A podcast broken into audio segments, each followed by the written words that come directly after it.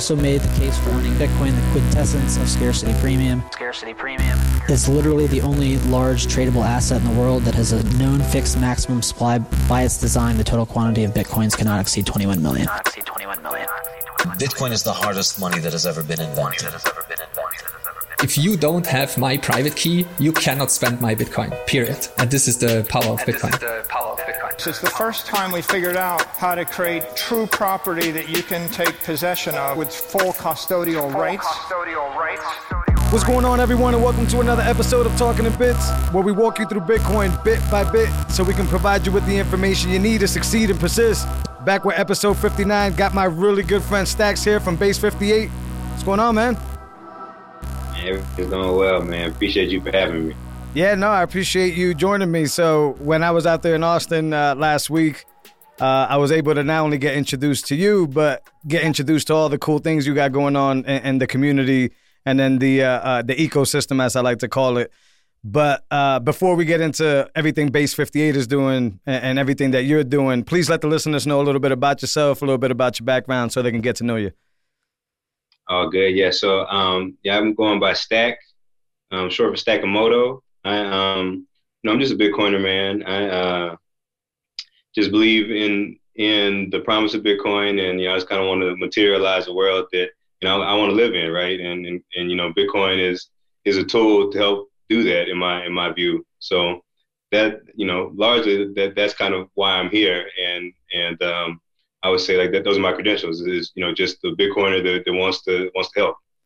Yeah, now I, I'm always curious at everybody's Bitcoin journey. So, what was yours? How'd you get introduced to Bitcoin? Did somebody put you on? Did you find it on your own? Yeah, yeah. So I would say that um, my memory might be a little on it. I want to say like probably back in 2012 or so, I might have heard about it like it, when I was in college, right? And it's kind of one of those things where you know they say you need multiple touch points. Like my first touch point was probably around then, right? And um, never really looked into it.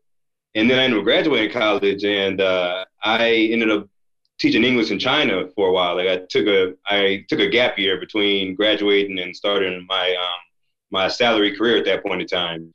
And I went to China, and I just kind of had a lot of free time. I'd be sitting in my room, you know, just chilling, smoking weed, and uh, something, you know, I don't know what made me look up Bitcoin, but I didn't look up the white paper, and and then pretty much from from that point, like with the white paper, it kind of just, you know, I got the mental virus, and it, it's just grown and grown and grown since then. So I um I would say that, that yeah, like I, I couldn't I couldn't put my finger on exactly on who I heard it from probably first, but but like when I really started taking it seriously was about three years later, give or take. And and um it was it was a solo journey at the time. I was just like, you know, like I said, on the internet, um, and you know, just in the middle of China with with you know nothing else to do and like some some days. So um, that, that kind of brought me to it and and I don't know what about the white paper well the white paper is, is dope, right? Like the is is you know very um, for maybe lack of a better word, noble or or you know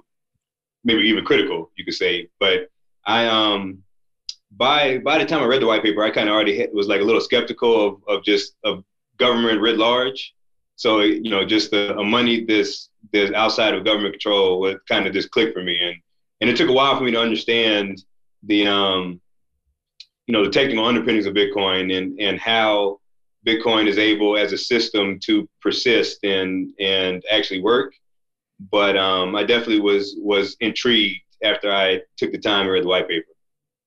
Yeah, I mean, I got a lot from just that response there, but I got two that stuck out to me. How was China and how was the weed in China?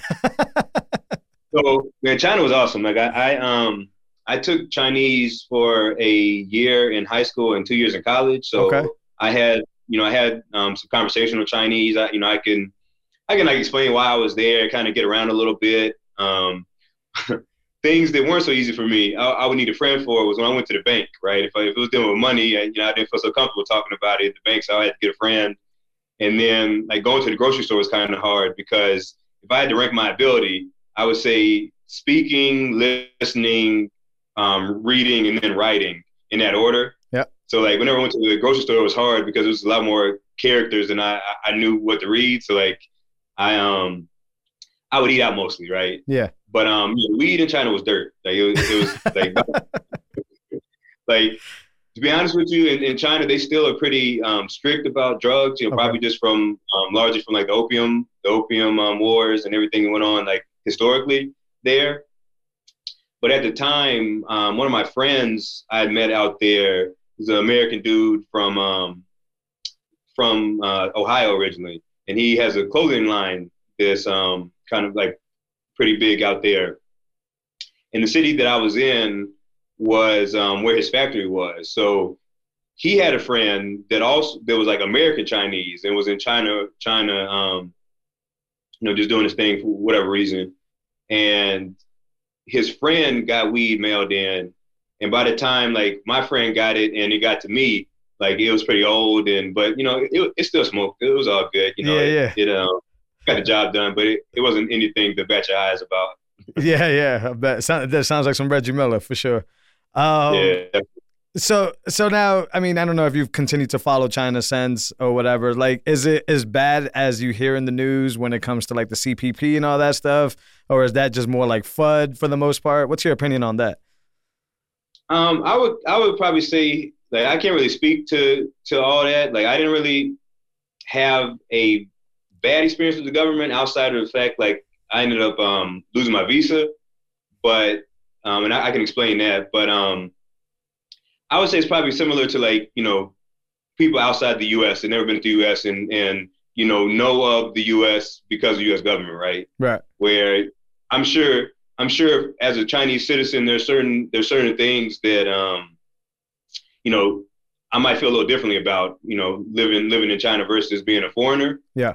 But I didn't really had any any particular moments where I was like I'm in a I'm in a you know restrictive country, other than the fact that um I don't remember if it was in October or November, but at the time I was there, it was like the weather um, was probably when I first got there, probably like in the in the 60s or so, and, and I got there around September, and shortly after, it started getting cold. But you couldn't turn on the heat until eight. It was specified. Like they, Oh, they wouldn't shit. like it was not allowed. Like that was probably the most like maybe a or, or like uh like it's in your face restriction that, that I felt that, that I I dealt with when I was out there. But everything else, like I would say largely it's just like, you know, I just deal with people and you know, people are people, right? Like the culture is different. That was a little bit of a of a um I don't say a shock so much for me because um I have traveled before and I and I'm pretty open minded about about, you know, just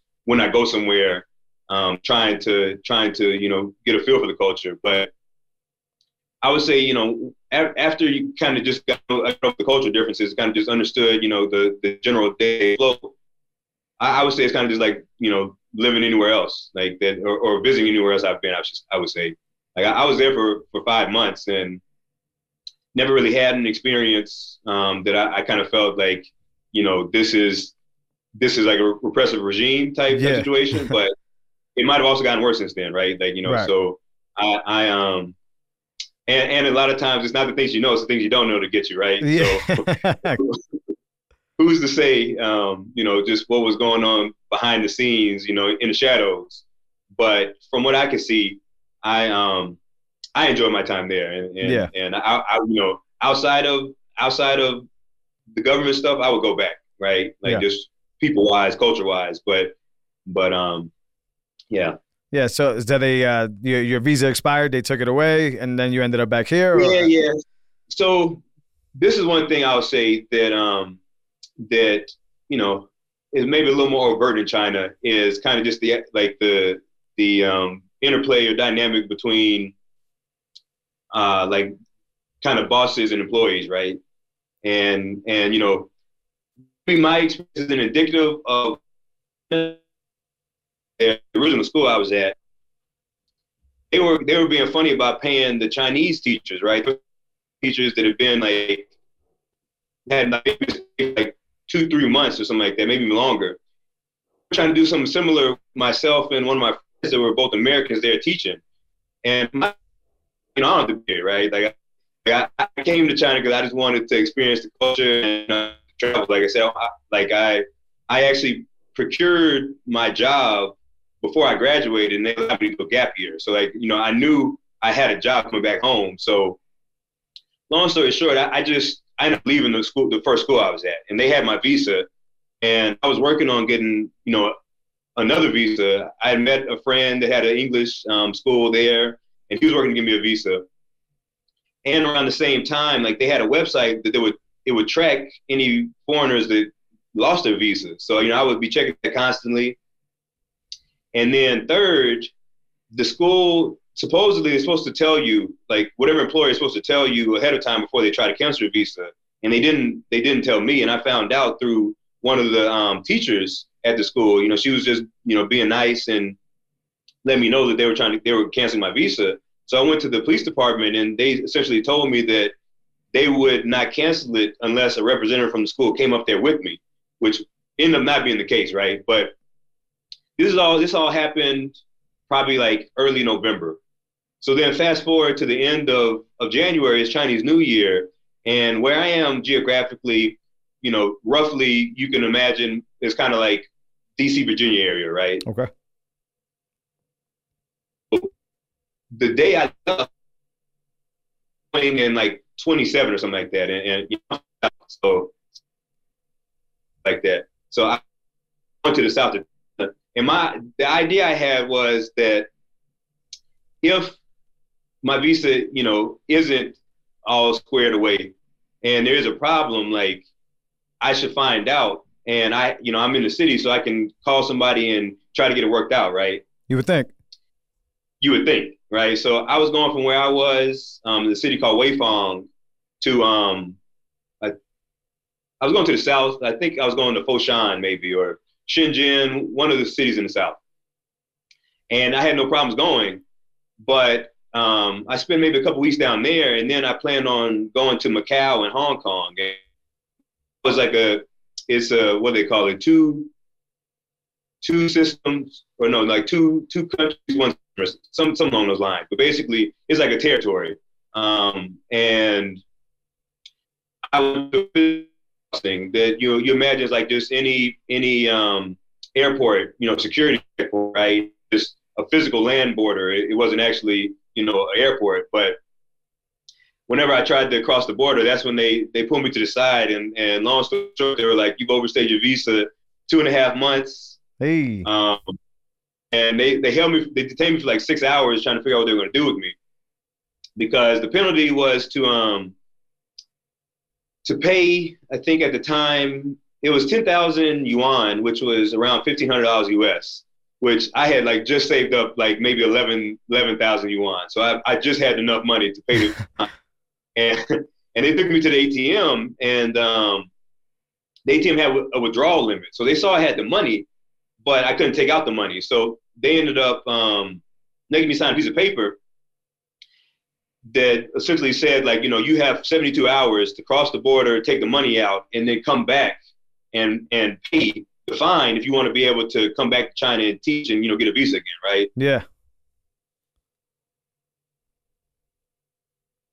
Three days in Macau and and four days in Hong Kong turned into three days in Macau and two weeks in Hong Kong. Holy and I basically shit. just got my stuff mailed to me in Hong Kong, and I just came back stateside from then. So I was supposed to be there for ten years, not ten years, ten months originally. Yeah. Um, but I ended up being there for five. But other than that experience, you know, like I kind of brought that on myself, so I'm not really gonna say that that's like the the CCP or anything, like you know, sabotaging me. Um, it was really kind of more just me not wanting to be in a situation at the first school, and like looking back, I would do exactly the same, other than I just wouldn't leave the country. I, I would just save up my money to pay the fine, and you know, just just pay the fine and leave, right? Like at the end of the whole trip, Yeah. versus um versus trying to go to Macau and Hong Kong, but up to that point, I, I really enjoyed my time there. Like it was awesome. The people were dope. The food, like, you know, just the best. Like I, I can't do American Chinese food anymore. Like if, if I get Chinese food now, I, I got to go somewhere. You know, they have Chinese characters, and I, you're hearing people speak Chinese, right? Just because the food is out this world. Like like I I um I had so many so many different types of food that, that I liked, and and you know was cheap and and good. So I had, I had a really great time. I was over there. Um, I, I really can't, I can't front on on China at all. Like I, I really enjoyed it.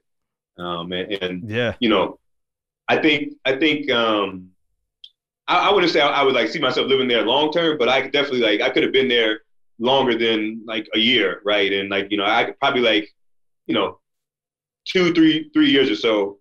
Um, if the situation played out, you know, differently, you know, I, I see myself being there um, for an extended period of time, not not forever, but um, I you know I really did enjoy it, and and and um, I really I really didn't have any any um, bad run-ins with the law, so you know. Yeah, that's good.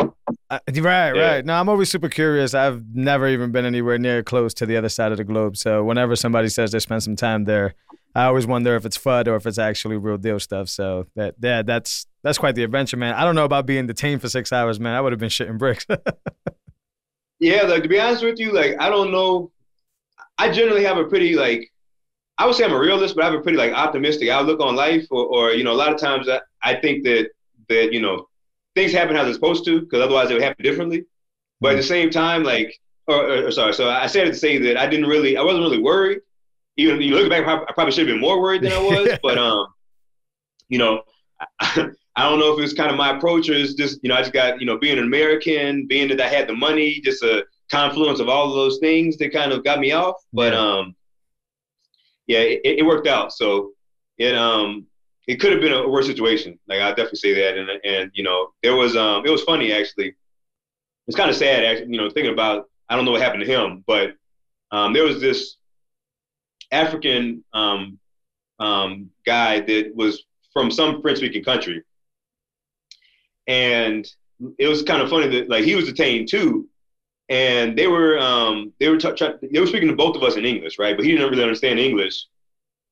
But it was funny because he was looking to me to kind of translate, and they were looking to me to translate. But I don't speak French, and he didn't really speak English. Yeah. It's just like you know, we're both black, right? And and and I guess like the different, like he's African actually, so you know, um, still a world of difference there. Yeah. But it was kind of funny. It was just like both sides were looking at me like as a as a translator. I'm just like, uh, I tried, like you know, I, I was trying to try, trying to relay the message, but yeah, it, it really didn't didn't go over because, like I said, he didn't really speak English. I didn't speak French, but it was just a, a comical situation. Other than the fact that I don't really know what happened to him, but uh, Yeah. but yeah, man, I um, I I can definitely say that that that it worked out, and and and you know, I, I made sure not to tell my folks until after I, I got out the situation, right? Like, Smart move. with my mom and everybody and telling them I was okay, but kind of telling them the situation um, afterwards. But but it uh it all worked out in the end. Yeah. Uh yeah, no, I I think that probably you know largely recaps the Chinese experience. Like Yeah. I I, I would give it a thumbs up overall.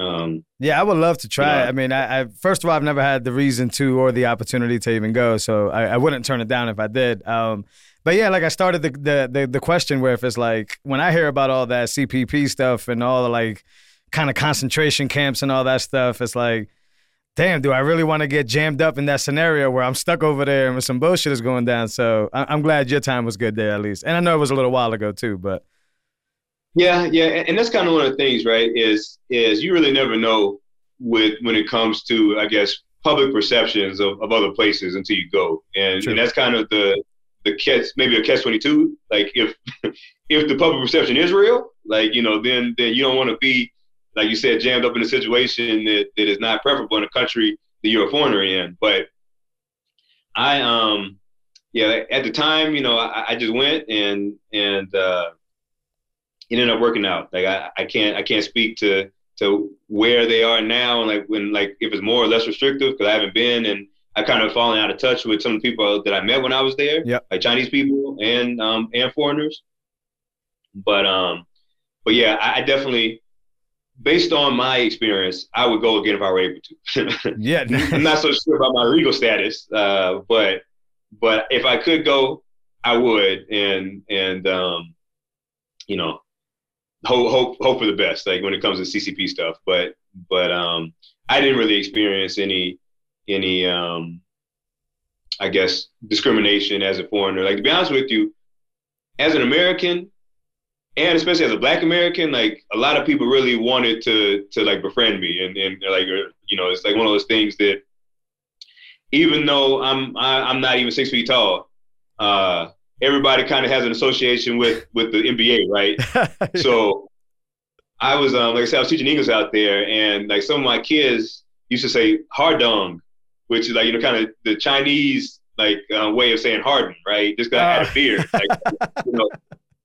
And and it wasn't even. It's probably like not much thicker than it is now, right? So it's not even a James Harden beard, and James has a whole like head of height on me, right? Yeah. So it, it's you know it literally is just probably the fact I'm black and American, but but um like it was really cool, man. Like like everybody was really cool, and and you know I everybody wants to feed you. Like that's something in China, like at least where I was, the um culture is very heavy about kind of you know sharing food and and um like it's something I didn't expect, but um like they are very like heavy social drinkers in China oh, but it's a little different in the, in the to the extent that like what you would do a lot of times is you would go out and get food and then just drink a bottle or two amongst friends, right? And it's kind of like whoever gets drunk enough to need help to leave, that's when the night's over. yeah. But that's like that's like a show of friendship, right? Like like basically if if you trust me enough to to be shit faced drunk around me, then we're friends, right? So so that's kind of something that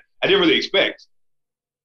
But um yeah, me either. Oh yeah, definitely, definitely a lot, a lot of a lot of food and and um, it's called baijiu, which translates to like white wine, Yep. but it's actually like it's actually liquor with it's probably like sixty five percent alcohol, Oh right? shit. So it's what is that like one um, one thirty proof or give or take? yeah, But that's uh, insane. So the the weed is trash, but the drinking is heavy. yeah, where I was at least, yeah, the drinking was heavy. yeah, that's insane. But um, yeah.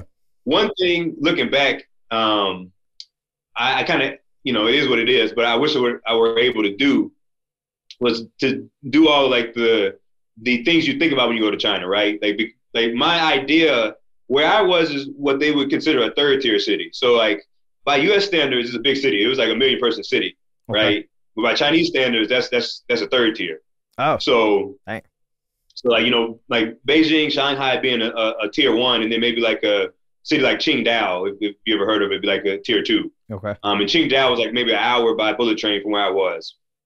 So I, I got out, I got out to Qingdao once, but um, I never got to I never got to do like any of the things you think about. Like I never was able to go to Beijing or Shanghai. I never was able to see the um, Terracotta Warriors or see like the Great Wall, any of that stuff because my my my plan was to um teach it to like the last two months or so and kind of just backpack through the country and um, you know just circle back to the city I was in and grab all my stuff and leave Yeah. right? But then life happened, so yeah, yeah. You got I money. didn't get to do all that stuff. But uh, but no, it, it was still great. It was still a great um, experience for me, and, and like I said, I, I would definitely go back. And and if I were able to go back, I would do some of the things I didn't do, like see visit some of the bigger cities and visit some of the the more um, I guess landmark um, sites in China.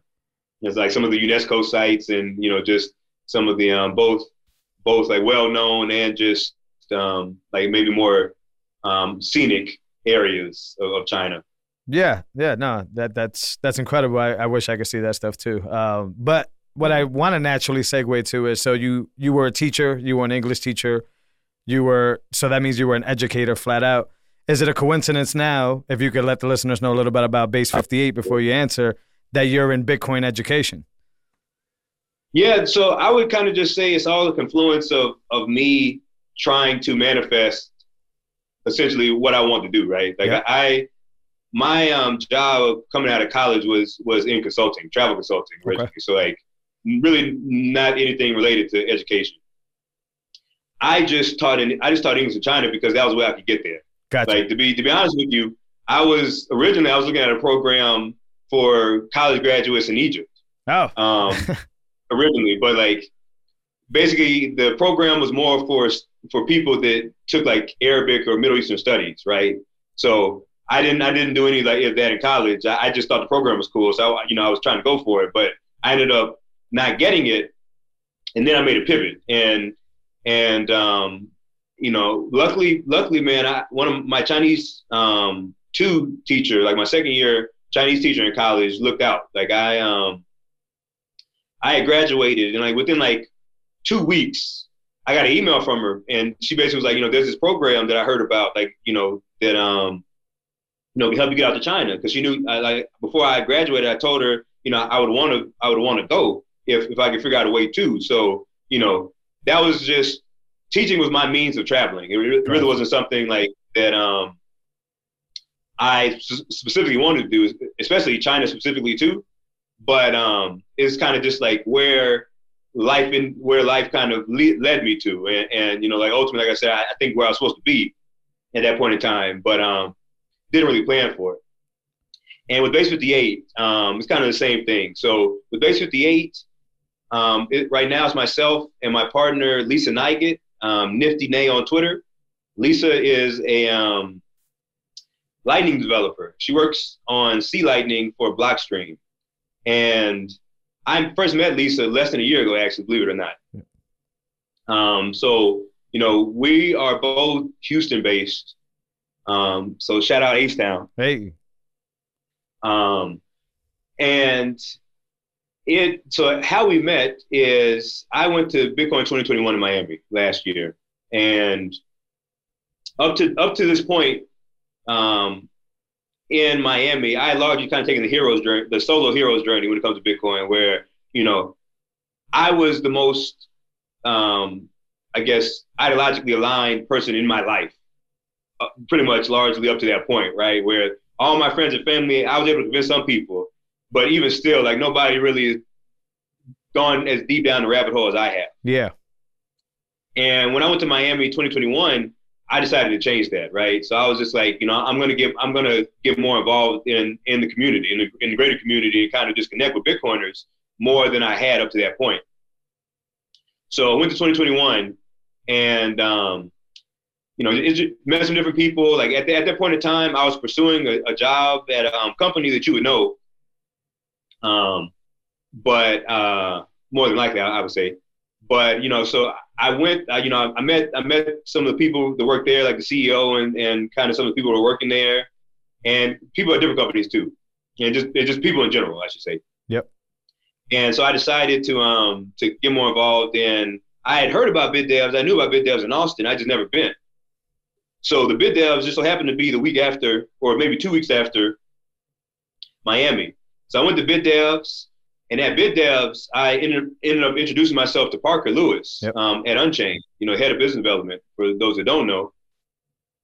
I had known of Parker from his essay series, and like that kind of the essay series really crystallized my my understanding of of like I kind of already had the why Bitcoin, but like that kind of helped me understand the how and how the how contributes to the why, right? Of kind mm. of you know how the um, 21 million cap is is reliably enforced, essentially, and and kind of how the incentives play to enable a currency that is out of the purview of, of any government, corporation, organization, powerful person, whatever, right? And, and kind of just how all the how the technicals um, contribute to that and how um, all the incentives align to make that possible and that the case. Yep. So I just introduced myself to him and I was just like, you know, just thank you for your essay series. Like I said, it really kind of helped me crystallize my understanding. And, you know, Parker being Parker, you know, he was super receptive to it and he ended up um, informing me that there was a meetup that goes on in Houston. And at this time, this this was I guess last June. So this was before, you know, right now the Houston meetup is in a in a luxury car garage. You know, it's super super dope. Probably arguably the one of the if not the largest one of the largest Bitcoin events that or meetups that um you know happen regularly um in the world, if, if, if or in the U.S. if not the world. But um at this point in time, it was at this place called Holler Brewing which is um, you know a, a, local Bitcoiner couple, you know, started a brewing company. I think I, I think I want to say maybe like four or five years ago. And um, Al's Lacrosse, the organizer or the co-organizer of the um, Houston meetup, was friends with with you know this couple. So I went to the meetup at um, this. This was under two oak trees, and it was probably no more than thirty people, if that. And um, at that point in time, I had I had heard of C Lightning and I and I was definitely aware of the Lightning Network, but I didn't really know of Lisa, right? But some of the people um, that that knew her there, I had met in person the week before at, at Austin BitDevs, but I had been following some of them on Twitter for you know a while anyway. So I kind of noticed like the respect that she was getting from people that that at least from a um, perspective of, of you know their ideas and and you know the things they shared on Twitter, you know I, I respected their ideas. So so um, you know kind of she got respect, you know basically because they because they respected her. Like you know she got respect from me. Um, and then you know I talked to her and she was like, "Hey, I, I want to start a, a a weekly meetup here in Houston." She's like, "You know, you should come." And like I said, I, I had just decided that I was going to get more involved. And kind of for me, you know, I, I kind of feel like, in my experience, whenever I'm making the right decision in life, you know, there's certain things that that kind of help me tell me take the extra step, right? Or, or, or like, you know, show me the direction that I should continue going in. And that was like one of those moments where I was like, you know, I didn't really know of Lisa. I just met her, but I was like, yeah, like, you know, you, you seem to be well respected from, you know, everybody around that Yeah. I'm, I'm seeing. And I want to get more involved. So yeah, you know, this is perfect. Like this is perfect timing. So we met up um, at this coffee shop here in Houston. And the first the first meetup was five people. Um, one of my friends that I had met doing a coding boot camp like two years before that I had fallen out of contact with, but he had like just probably within the within like the month hit me up, basically asked me about Bitcoin. So I I invited him. Um, somebody and then two people two, two people at least invited. Okay. One that is local to Houston and one that is that was um just visiting. And uh, like it's since grown to a core group of, of eight of us. We call ourselves the blockheads, right? um, like I said, we, we meet weekly. Um, sometimes, you know, our schedules don't permit. So um, if we can't meet in person, we'll try to meet on Zoom. And if we can't meet at all, you know, we just pick it up the following week, right? Yep. But but right now, like I said, it's, it's a core group of eight of us. And, um, you know, we all are, are kind of involved in different ways and to different degrees in the community. But um, a few months in, Lisa kind of just approached me and she was just like, I, you know, I um, have been working on some content and I want to teach some courses. And, you know, I, I kind of just want to deal with the, with the, the teaching part of it. Would you, would you be interested in kind of dealing with more of the, the business dev and operation side? And, you know, by this, by this time, man, Lisa had, had, you know, just won over all my respect. Yeah. And, and, you know, she, she's just, a, she's a beast. So I was like, definitely, yes, I, I want to do that. And, and, you know, we were kind of, we were just working in the shadows for a little while and we ended up launching at the end of December. So I had no formal plans to do Bitcoin education. And largely right now, we're like with the content we're teaching, um, we have two main products right now. Um, one is a six course, I mean, sorry, six week Bitcoin transaction protocol course that, you know, gets into the nuts and bolts of how Bitcoin works. Is programming language agnostic, but it's very deeply technical, right? Okay. So it's essentially for people that want to build on Bitcoin. So let's say you're a a, um, a traditional developer, but you want to get into Bitcoin space. So so this kind of will lessen your learning curve. You want to get into Bitcoin development, and, and like you know, this is kind of maybe a, a first a first introduction to you know kind of just really just jumping in jumping in and and you know swimming. Or maybe you um, you work you like maybe you're on the business side, you're biz dev, but you work very, very um, closely with people who are building, right? Like, or, or maybe it will behoove you to understand Bitcoin more than just on a surface level of when it comes to like XPubs and and things that that are still to a certain extent, to a certain degree, technical, Yeah. but are more conceptual than like it's, it's less of like what an XPub is, more like how an XPub works. Yeah. is what you would like maybe the the content, right? So I'm not a developer.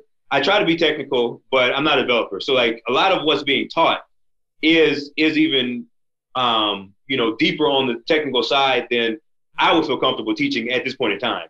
So it's largely her that you know with the protocol course. Um, but we also have what we call the Bitcoin Node live action role play, right? So it's it's kind of it's a, it's a fun um, like game, physical game that that takes an ephemeral idea, which is Bitcoin, that is real, and and um, you know it is a is a system that you know has now been what running now for going on 13 years, I think, um, 12 or 13 by matches, right? Um, but like with our live action role play, you know, we you group up in teams, you know, probably three three people at least per team is probably the best, um, just with the amount of work that goes into it because it's a lot of a lot of writing, right? Because essentially what we're trying to do is simulate the Bitcoin network, how transactions are relayed, how they're mined, how they're created, how they're broadcasted, all these aspects of essentially how Bitcoin is moved on the network, right? It's kind of what, what we want to simulate and and teach to people. And it runs the gamut of, of like who can who can do the game, like the the, the um, live action role play, Yep. or LARP short. We did a we did one recently in Houston. The last one we did um, was in Houston, and I think the youngest kid there might have been like um, eight years old, or, or Wow. actually I'm lying. There, there was there was a kid there was probably like three, Yeah. but he was kind of doing his own thing. He, he was just around, right? yeah. But in terms of being engaged, um, the probably youngest was was like eight. But um, but you know, you can be a, a Bitcoin noob, Yep. um, or you can even be a core developer. Because before we actually even launched Base 58, Lisa, um, she developed the, the LARP, and she did one at TabConf, the um, the Bitcoin the um, the Atlanta Bitcoin Conference is what Tab Tab stands for, and um, you guys should find that on on YouTube. But that LARP included some different core developers and different people in the space. Yeah. So it's kind of funny the um, you know, like kind of your under your understanding of Bitcoin flavors kind of how you play the game, right? Yeah. Because if you are new to Bitcoin or you're still learning, you very much try to adhere to the rules as we explain them, right? Like so we we there are rules to the game that, you know, there are some rules to the game that are that are um you know real real to life. Yep. Like essentially that um our rule in the game is, is kind of the same how the network works, and then there's some rules that aren't, right? Like, you know, just to make the, the actual gameplay work. Yeah. But we explain the things that whether they are real to life or not, we kind of still explain the correlation to the way the actual network works. So if you're new and you're still learning the network, you pretty much just like you're you're trying to to follow the rules to a letter, right? Yeah.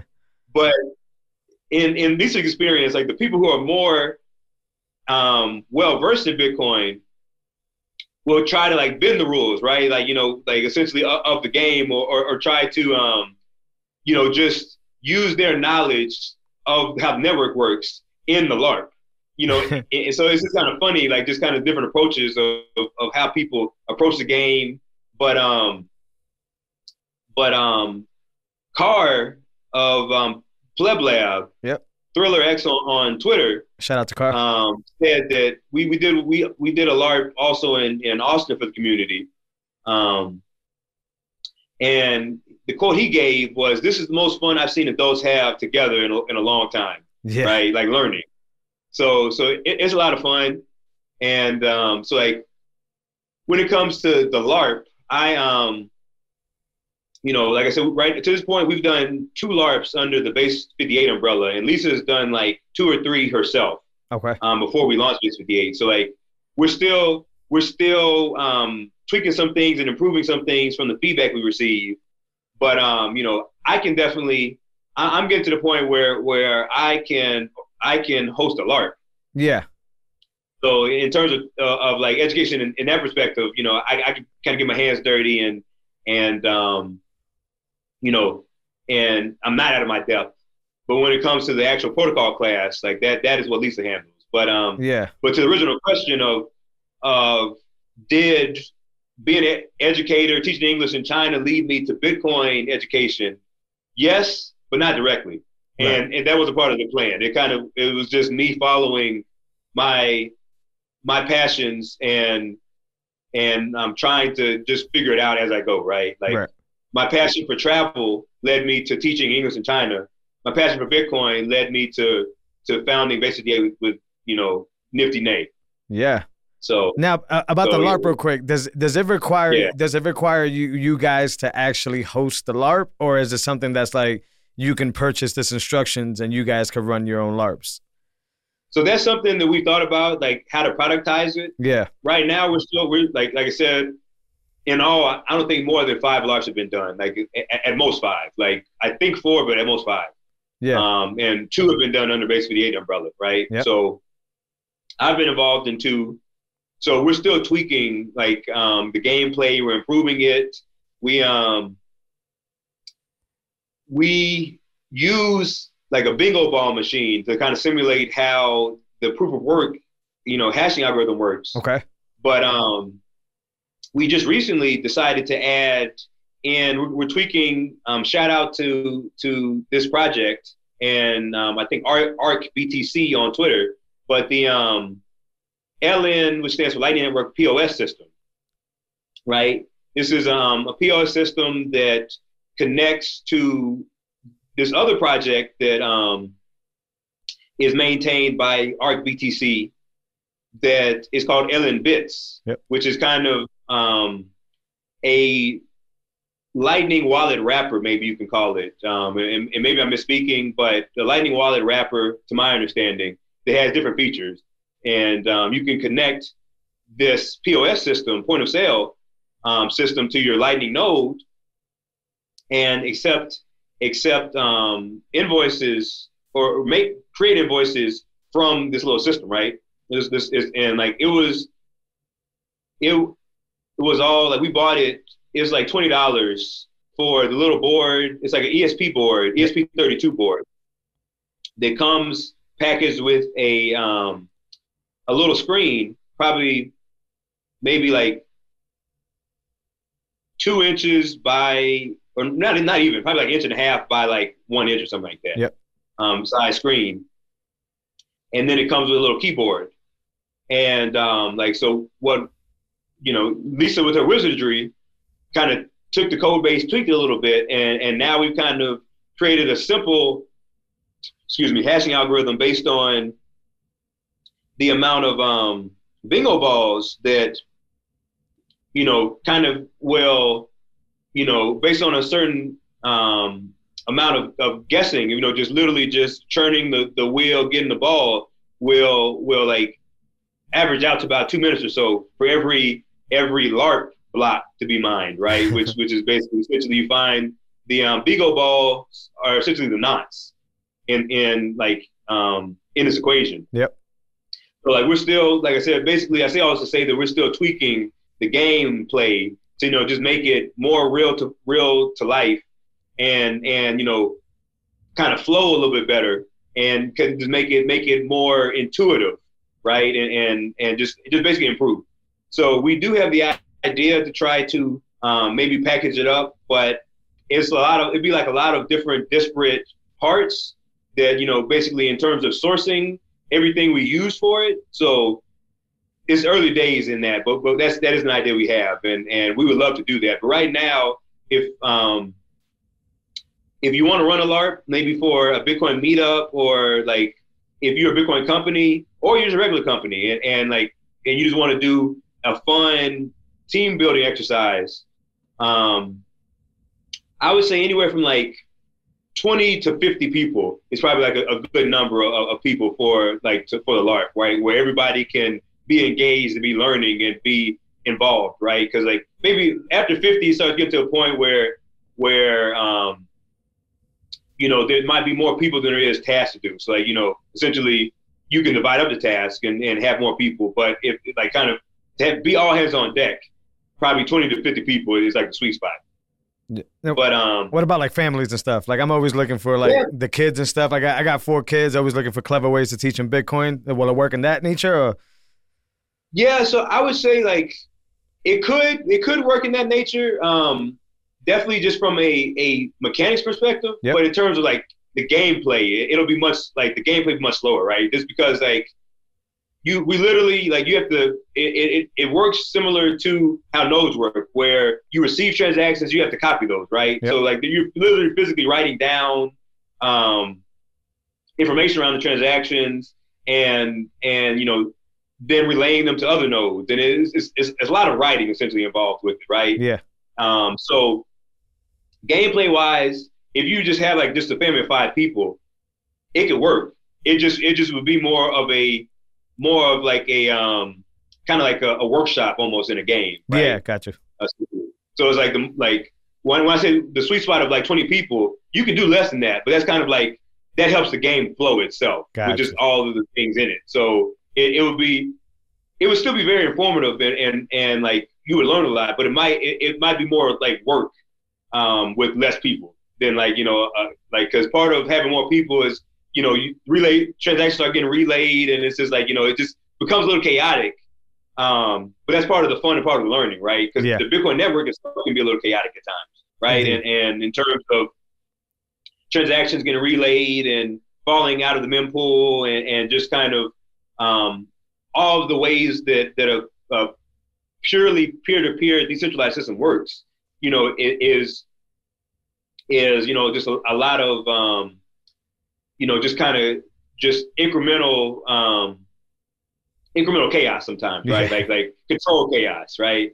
So so the control chaos is part of the fun of the game. And I feel like with just five people, you kind of remove some of that because it's literally kind of just like a lot of it. Cre- it would create more of a bottleneck of, of all of the um par- all the composite parts of the game, Gotcha. Yeah. but it would still be a, a, a like a really great learning experience. Yeah, like the example of like the team building. It's that's a good spot. Right. But like family reunions, perfect. Oh, nice. right? Like you, think know, about you, that. you got a family reunion. You know, if summertime's coming up, you want you want us to pull up and and do a um, LARP for the family. You know, you can reach us at hello at base58.info. Nice. And you guys are traveling Um, out to do those and everything.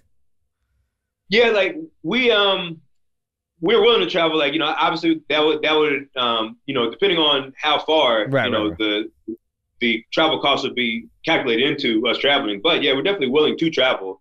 You know, based based on the um you know if it makes sense financially. But um, Yeah, I can see that. I can see yeah, that going I can see that going in so many different ways. Like you guys package it up for businesses. You guys package it, like you said, family reunions. Maybe you don't give them all the parts, but you kind of like give them the instructions, like you know, and then allow them to source their own parts and get creative in that. And uh, that's very exciting. I actually didn't know going into this conversation about uh, about the LARPing. Uh, I definitely knew about the classes, but that sounds dope, man. I have to check that out. Yeah, no, we we um you know not, not to make an announcement of an announcement, but um we got a we got the Houston LARP filmed. Actually, we got the Austin LARP film too, but um the um company the film the um LARP here in Houston is called Story Group, and I would 100% recommend them. Right, they they do really great work. Like from they did the filming and the editing. Um, and I know I know you do editing too, so you know like check check out check out my boy Jose. Hey, But um, if, if if you are local to Houston, and um, you know you, you want somebody to come out and and actually physically um, film, you know, an event, Story Group, I, I can't recommend them enough.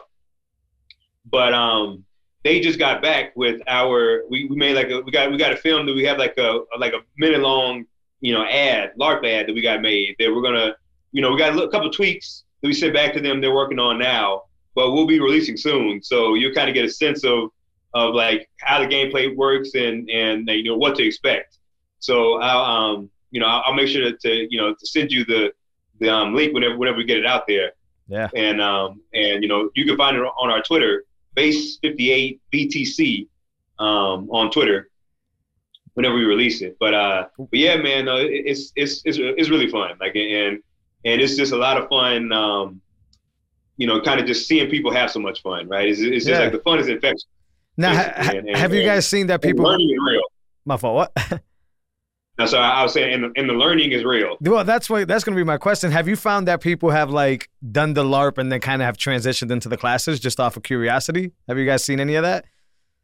No, like from the people who've taken the the people who've done LARP right now, nobody has taken the class. But we do have some people that did the Austin LARP that um are interested in the in one of our classes we're doing right now, right? Okay.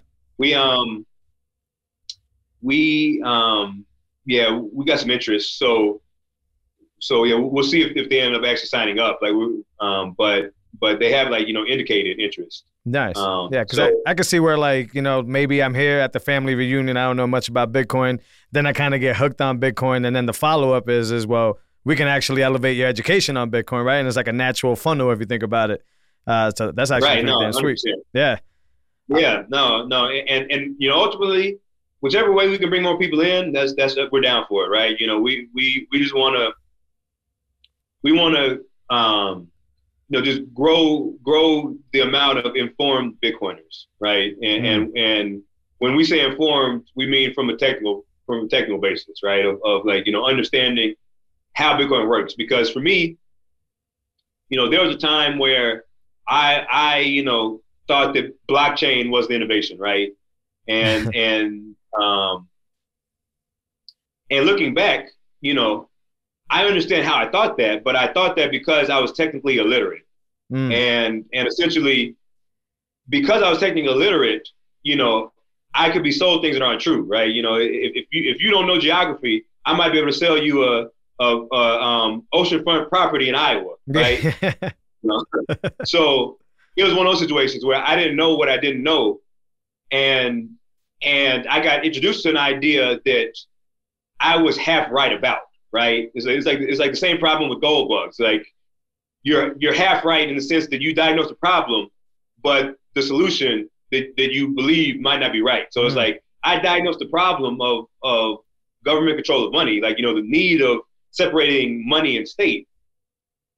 I was wrong on the solution, which was blockchain, right? And, Yeah. and, and like as I got more technical, I understand that the Bitcoin blockchain um, was just one composite part that you know is a holistic system, it's a holistic solution to solving the Byzantine generals problem um, and the double spend problem when it comes to digital currencies, right? Essentially, how do you how um, can you verify information um, you know that you're that you're receiving from parties that you might not trust and how do you prevent digital information from being copied right. And, and and the blockchain was one part of that. Right. But one thing i didn't understand at the time to understand now when it comes to blockchains is that essentially they're only they're append only databases. Right.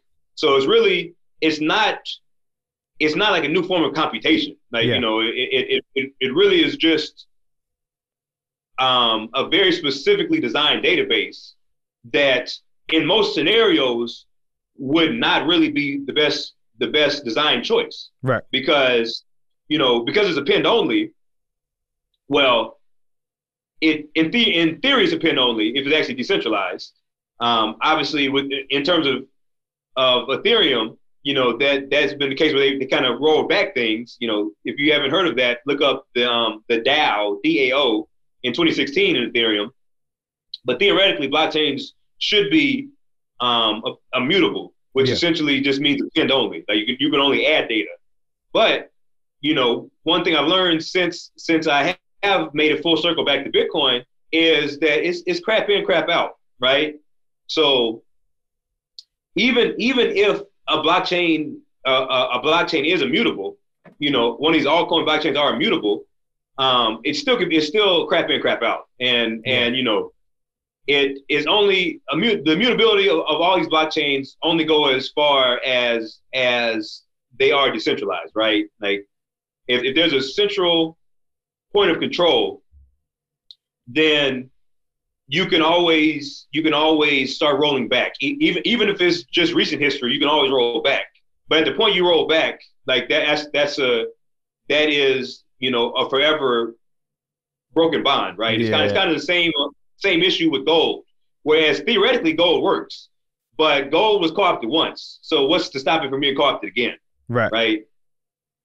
So, um, yeah, I, I guess I don't remember what I don't remember what Yeah. question led to this, point, but but Well, I want. being more technically literate. Well, is- yeah. Now, of now that you're saying technically illiterate, I actually had a recent argument with somebody, and it's a shameful thing that it actually ends up into an argument. Um, but it was sort of that whole concept where like they were technically illiterate, and they were basically I guess, kind of barraging me for understanding it and calling me a techie. And what I was thinking was, is well, there was a certain point in time where I didn't get none of this shit.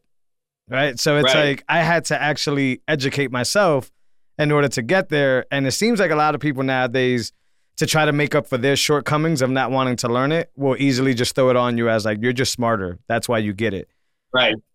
No, and, and I think that's nail on the head, right? Where it's like a lot of times, well, I don't say a lot of times, but but in my opinion, at times people can, you know, get defensive for things that, that they might question, right? Yeah. Or, or or that maybe they know they're not at the level they they even by their own um, estimation should be.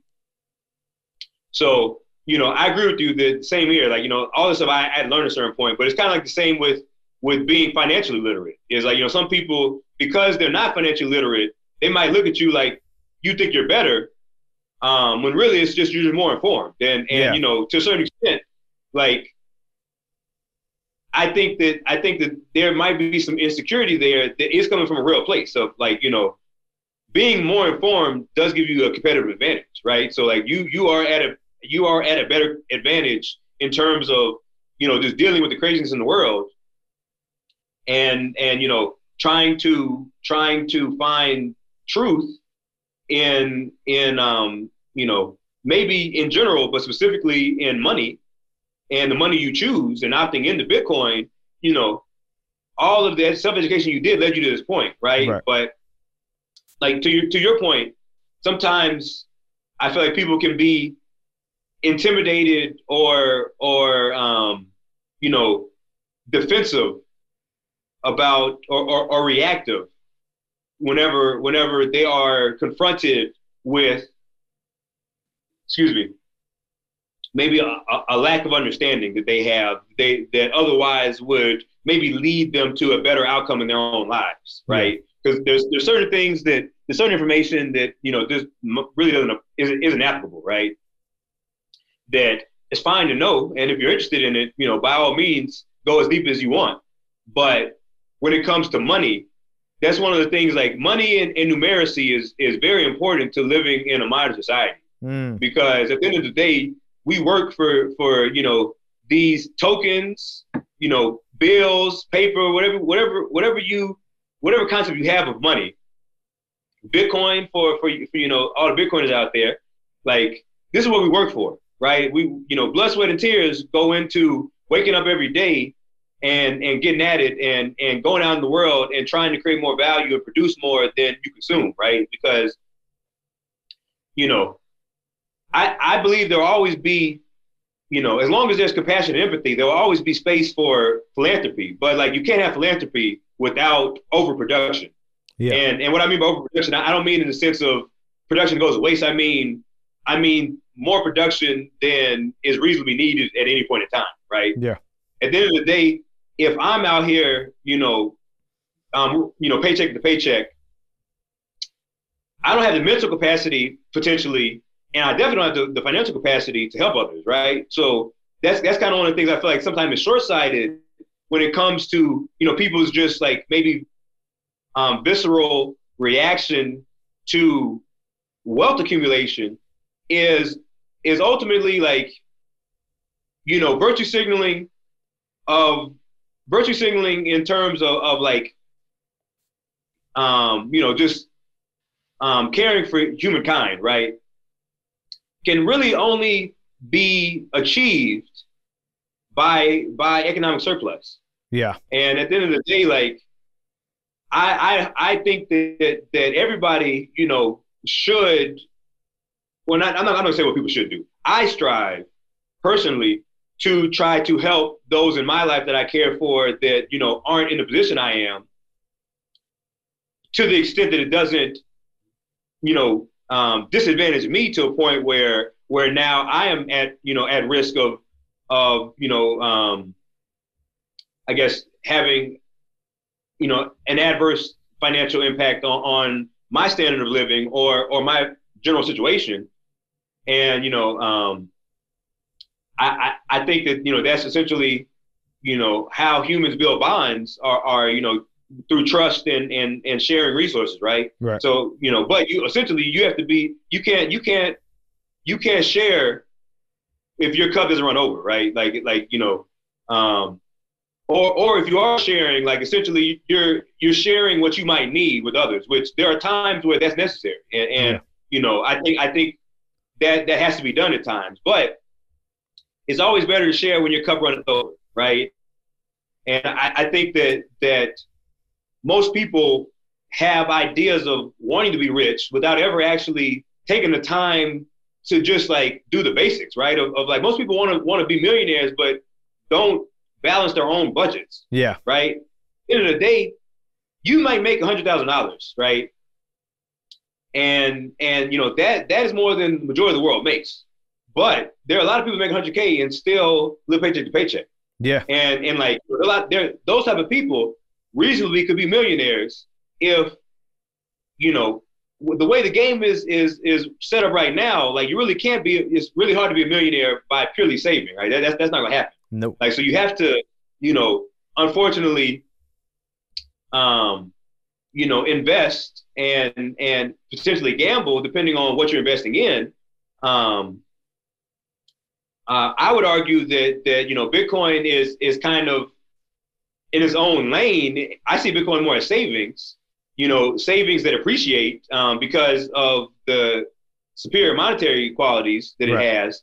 But even still, when it comes to Bitcoin, before I knew before I knew what Bitcoin was, and before I got to the point I, I am now, essentially there was a certain amount of faith I had to jump out on to invest in it, right? Um, so you know, like it, it's it's it's messed up that you know you can't really you can't really save to reach prosperity anymore. You know, pretty much in in um, anywhere in the world. First, you know, developed countries or developing countries, like it's kind of the same deal, um, where you know you largely have to have you know have a nest egg that you know you inherit, um, have you know some investment in, in a good idea or or just a profitable idea, or you know kind of choose choose wisely when it comes to investing, right? Like, Yeah. but at the end of the day, though, to get to that point, you have to you have to save more than you spend, right? And, and most people just don't even keep track of, of how much they spend, right? Like, you, if I, if you ask, I feel like if you ask ten people, you know, on the street, on average, how much do you think you spend a month? Um, they probably couldn't tell you, like a, a Right. like they, you know, a reliable number within like a let's say even a ten percent, um, you know, margin of error, Yeah. right? So it's just if you make 100k a year, and let's say let's say your minimum expenses after you know this including taxes are even 75,000, right? Like which might be on the high end, Yeah. but it's 75,000. That's just the minimum expenses. But you spend the other 25 on you know just discretionary things, which is okay. You know, it's your money. Spend it how you want. No, I, I'm I'm never I'm not the type that's going to tell anybody how to spend their money. But you know, I, I, I- I would I would argue to them, or not even argue, I, I would posit that it's not crazy to me that that you know you are still on the hamster wheel, right? Like you, you know, Yeah. because at the end of the day, you haven't even looked at your own finances to be able to figure out like how you can try to multiply that money, or how you can, or you know, inversely, how in Bitcoin if you're so inclined and and you know um you know a once in a if not millennia um you know type event of, of bitcoin being monetized in real time right? And you know i, I think to come back to the original point a lot of times like like they say a, a hit dog will holler right you know Mm. least and what that means is like whenever somebody, they're gonna react. So, you know, I just try to take the approach of of like it's a sore spot for a reason, right? You know, I, I don't know what has led you in, you know, to this point in your life, but you know, it's a sore spot for a reason. So I, I tried like I had a I had a, a discussion with you know somebody that you know considers an altcoiner and and and believes in the metaverse and and is actually you know in, in investment banking recently. And um, you know, I kind of just took the approach that that I made mistakes. You know, Bitcoin is a, is a learning continuum, in my opinion.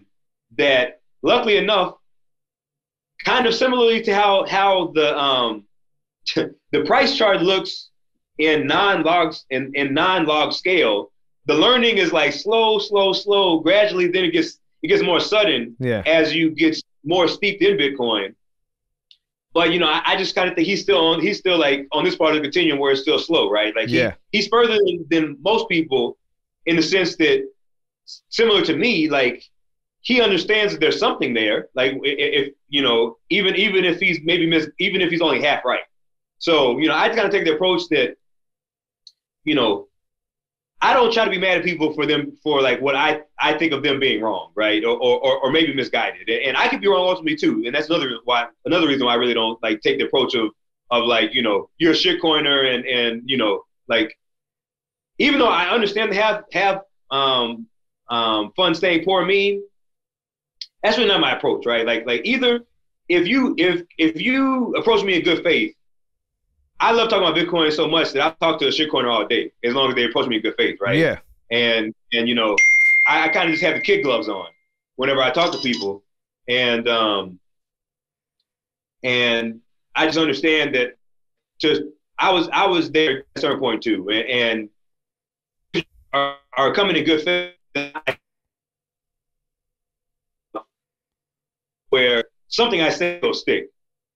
Yeah. But I, I understand that at times there are people who are just ideologically stuck in their position. And like for those type of people, you know, I still would never like say to have fun staying poor. I'm, that's, I'm just, that's just not the type of person like I try to be. Um, I'm kind of more the type of like I just won't say anything before I say something like I say something like that. But at the same time, like the sentiment is is is something I agree with. That like yeah, I'm not I'm not gonna convince you, right? Like you Yeah. know, if I can't convince you, I'm not, I'm not gonna try, and and I'm not gonna worry about the consequences of your actions, right? Like uh, you know, I, I all I'm gonna do is whenever you want to come back, have a good faith, good faith discussion, I'll do that.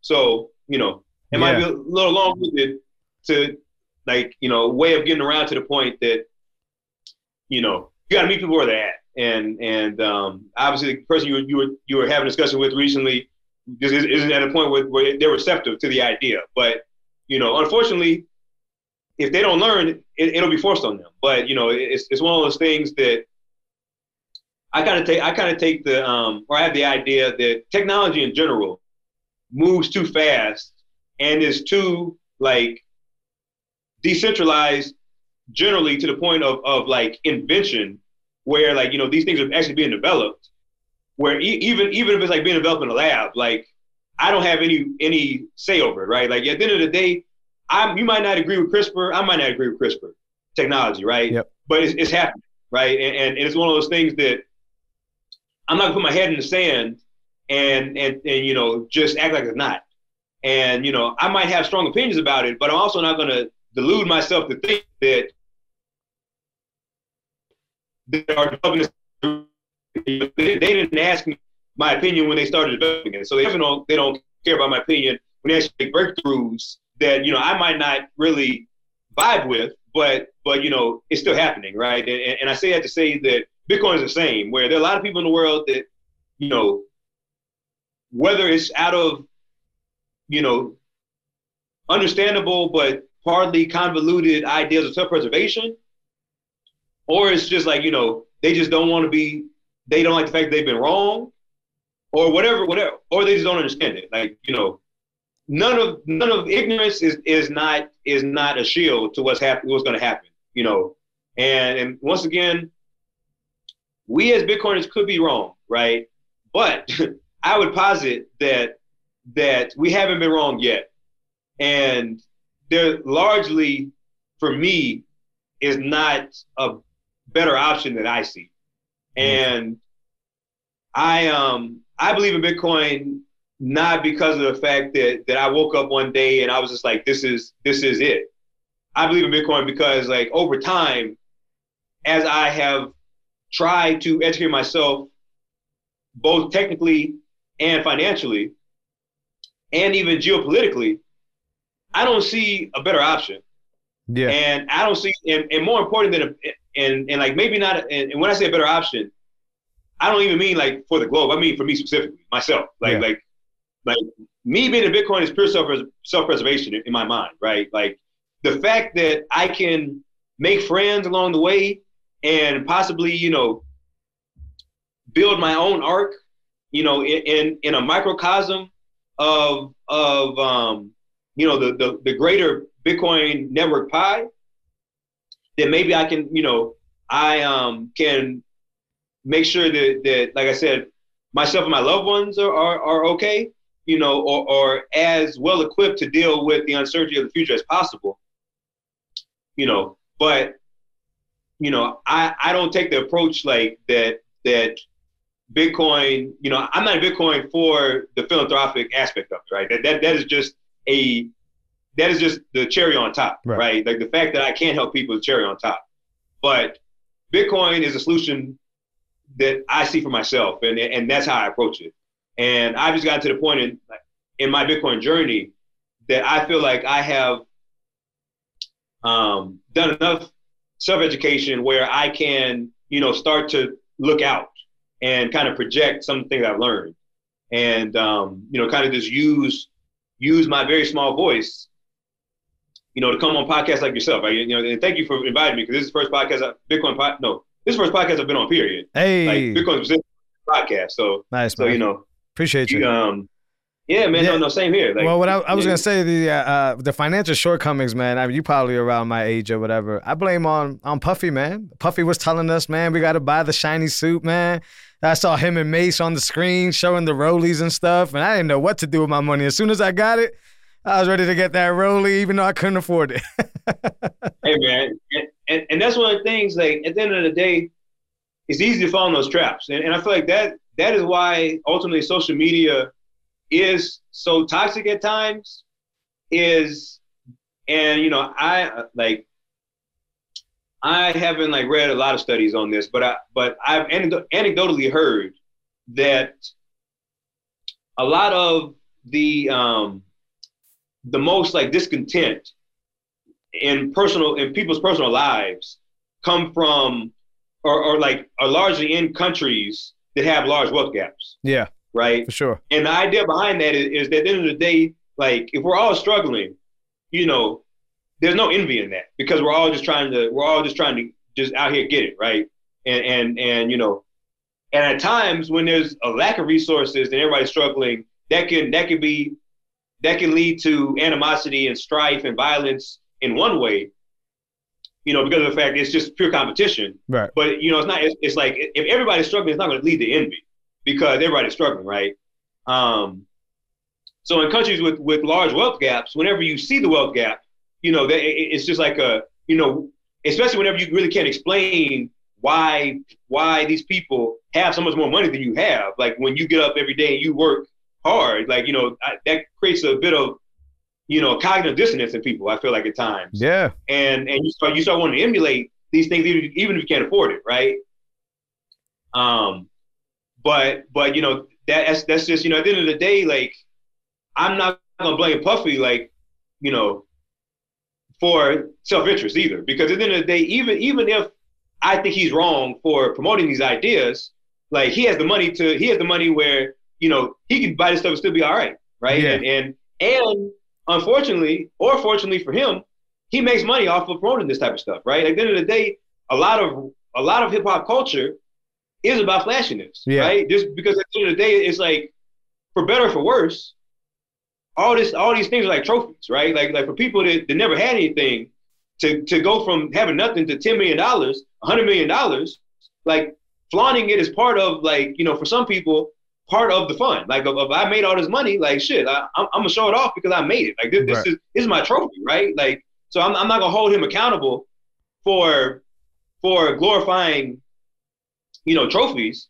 but you know I do think that that it would be nice if these same people that glorify trophies also say that like I also have the means to have this trophy. right, And you know, until you actually have the means, like you know, you shouldn't be doing this type of stuff. right. But once again, like I don't think I don't think that that's their place. Oh no, sorry, I don't. I don't I, it could be their place. Yeah. I don't think this is their responsibility, right? Like, like Right. I, I'm, I'm, I'm of the opinion that, you know, people shouldn't idolize celebrities as much as they do because they're just people too, right? Right. And ultimately, if I like, for me, growing up, my mom never like, you know, she was she was a single mom, um, and and you know, she she she worked hard and, and, and made sure I had what I needed, but like.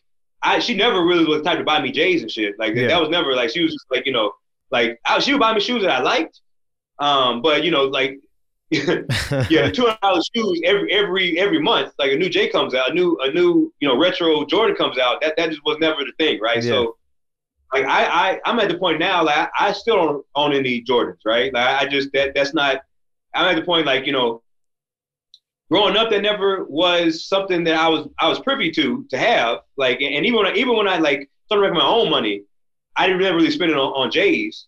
Um but but um you know once again I have friends that, that are opposite right? Like, you know they they you know they're sneakerheads and and they make sure they know the next drop yeah. which which is all well and good if you can afford it, right? But Right. but for me, it's just like, you know, I I want t- like you know I'm, I'm not I'm nowhere near this point at, yet. Like you know like um you know I, I I'm gonna just keep on grinding you know uh, until I die or I reach this point. Yeah. Um, but you know like I I, I want to have the type of money where you know I don't have to worry ab- about about you know the rest of my life, right? You know, Yeah. and, and with inflation, who's to say with that? With that, that's that's a moving target. But like basically, I, I want enough money where I can I can reasonably say that if I didn't make any more money for us for the rest of my life, I'm okay, right? So for me, getting to that point, like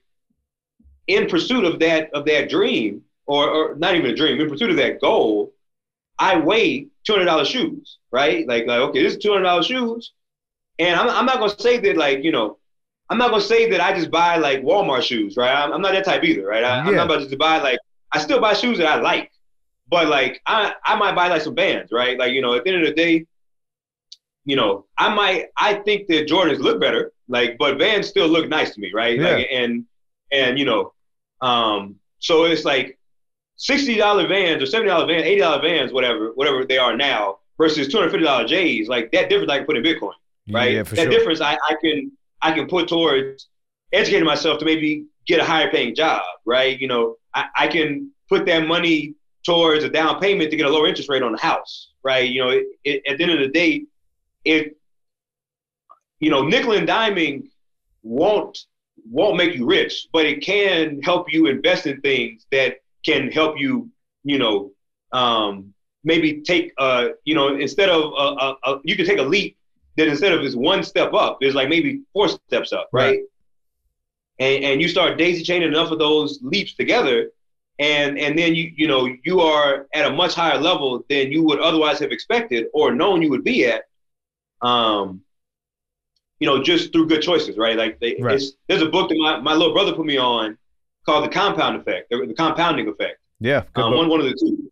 Yeah, and, and essentially, um, the i- idea there is is just like the same the same way that um, compounding interest works, right? You know, like the like I don't I don't know if it was Albert Einstein, but somebody said that compound interest is the eighth wonder of the world. Yeah.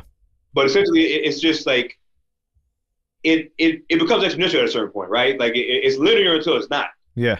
and and that's and when it comes to, to like you know self improvement whenever if, if you can stay down and, and stay dedicated long enough to reach the point where it goes from linear to exponential then you won right like like you know and, and as long as you can stay you can stay consistent because now you can get greater gains for the same amount of effort right Yeah. maybe even less effort and if you, if you and, and if you get good at it you can put in more effort and now and now you can you can even expand upon the exponential gain. Right. So you know, I uh, I just think it's like it's just all mental framing, right? And and and you know, like I would never look at you sideways for one in the rollie, right? Because you know, at the end of the day, it like everything is preference, right? No, nobody nobody wants money just to have it, right? You know, unless unless you're unless you're um um Scrooge McDuck, right? yeah. like Hey, even he had But- gold coins. yeah, yeah, yeah, yeah, he had gold coins at least, right? He, he didn't have Bitcoin. Like he, he could at least swim in it. Um, but at the same time, though, like I feel like people have just been divorced from money as a tool, right? They kind of just see money as as something you use on a day to day basis to buy what you want or need. Damn, we're frying the Wi-Fi with all that knowledge, man. yeah, no, I, I'll edit that part out. Um, either way, I'm about to lose battery and all that. We should do a round two of this at some point in time, and then probably get some better established stuff.